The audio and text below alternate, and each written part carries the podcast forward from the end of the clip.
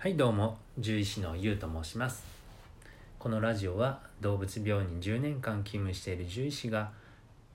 猫ちゃんの健康情報医療情報そしてもっと幸せになる秘訣をお伝えしているチャンネルです。よろしくお願いします。今日はですね嫌がる猫ちゃんの爪の切り方のコツ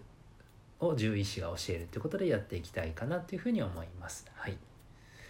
えーと今日ですね、えー、まあいろんなあの猫ちゃんの診察をしたんですけども、まあ、爪切りだけでねあの毎月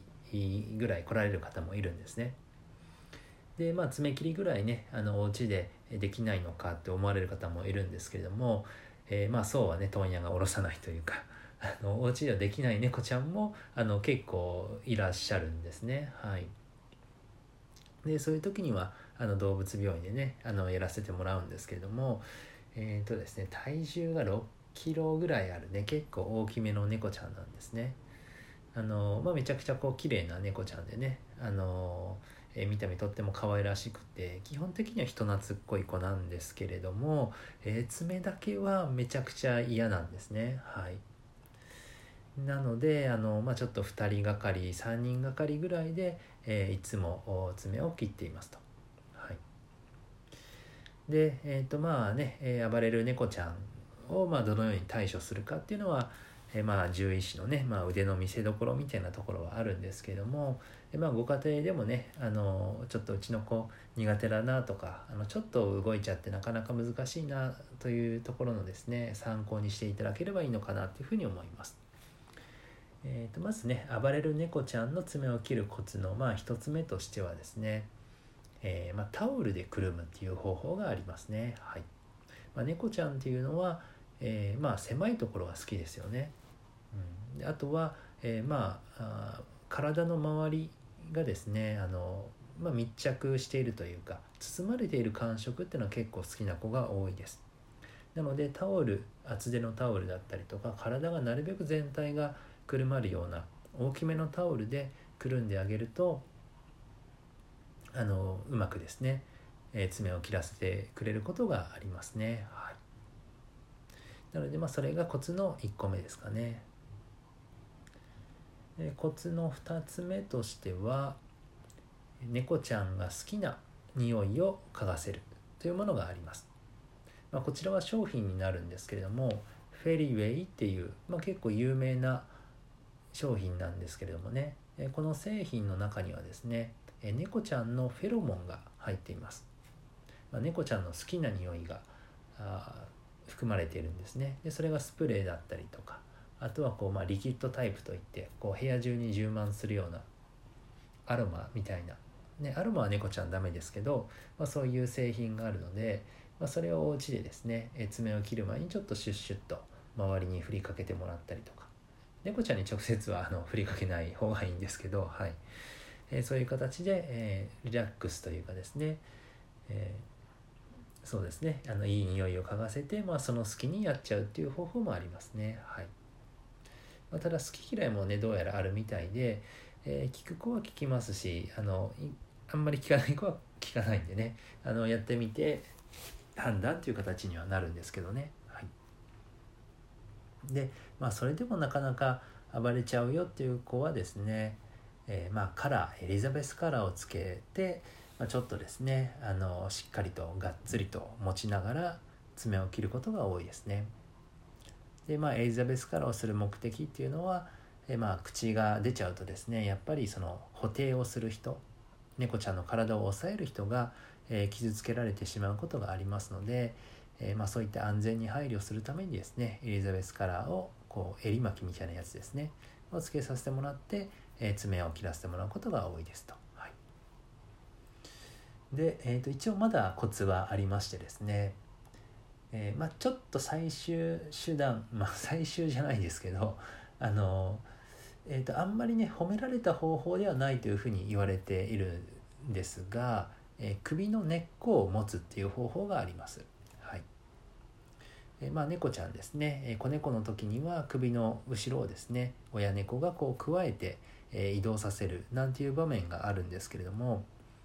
なので、まあ、猫ちゃんの習性としてですね首の後ろの、まあ、結構ビヨーンって伸びる皮膚があるんですけれどもそこを持たれるとですね割とおとなしくなることが多いんですね。はい、なので、え昔、ね、ちらっと見た本だったか雑誌だったか忘れましたけれども、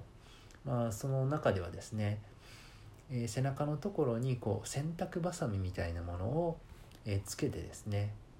え、そうすると、え首根っこを持たれたみたいな感じに猫ちゃんが思っているので、まあ、その隙にいろんな処置をしたりとか、えすることもあるよっていうような、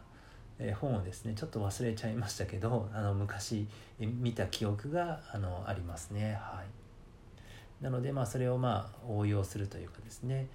えー、まあ手でですね、えー、首の後ろをまあちょっと掴んで、えー、僕たちがね、まあ、やりたい、まあ、目薬とかあ爪切りをするとかそういったことをすることもありますけれどもただ、えー、いきなりはそれはやらないですね。一応その動物福祉的にはあんまりあのおすすめではないよっていうふうになっていて、まあ、あのそうですね、まあ、最終手段ではないですけれども、まあ、奥の手にしましょうねというか猫ちゃんにとってはあんまり嬉しいことではあのないというふうに言われています。はい、なので、えー、まあ、どうしてもっていう場合には使ってもいいと思うんですけれども、えー、なるべくはあのそれはやらない方がいいですね。はいえー、まあ、そしてそして、まあ、それでも、えできない子ですかねそういう場合は、え、まあ獣医師の最終手段としては、え、お薬を使っていきます。でどんなお薬かっていうとえっ、とまあいろいろあるんですが本当に最終の最終手段はあのまあ鎮静剤の注射を打つっていうのがありますね。はい。あとはもう、えー、軽い麻酔をかけちゃうっていうのもあるんですけれどもえー、まあ、鎮静剤の注射っていうのは、まあ、猫ちゃんがですねあの動けないような状態、えー、ネットに入れてもらったりとか、え、タオルで、えー、くるまって動かないようにしてもらったらあと注射を打つだけで、えー、鎮静剤を打つことができますと。そうすると、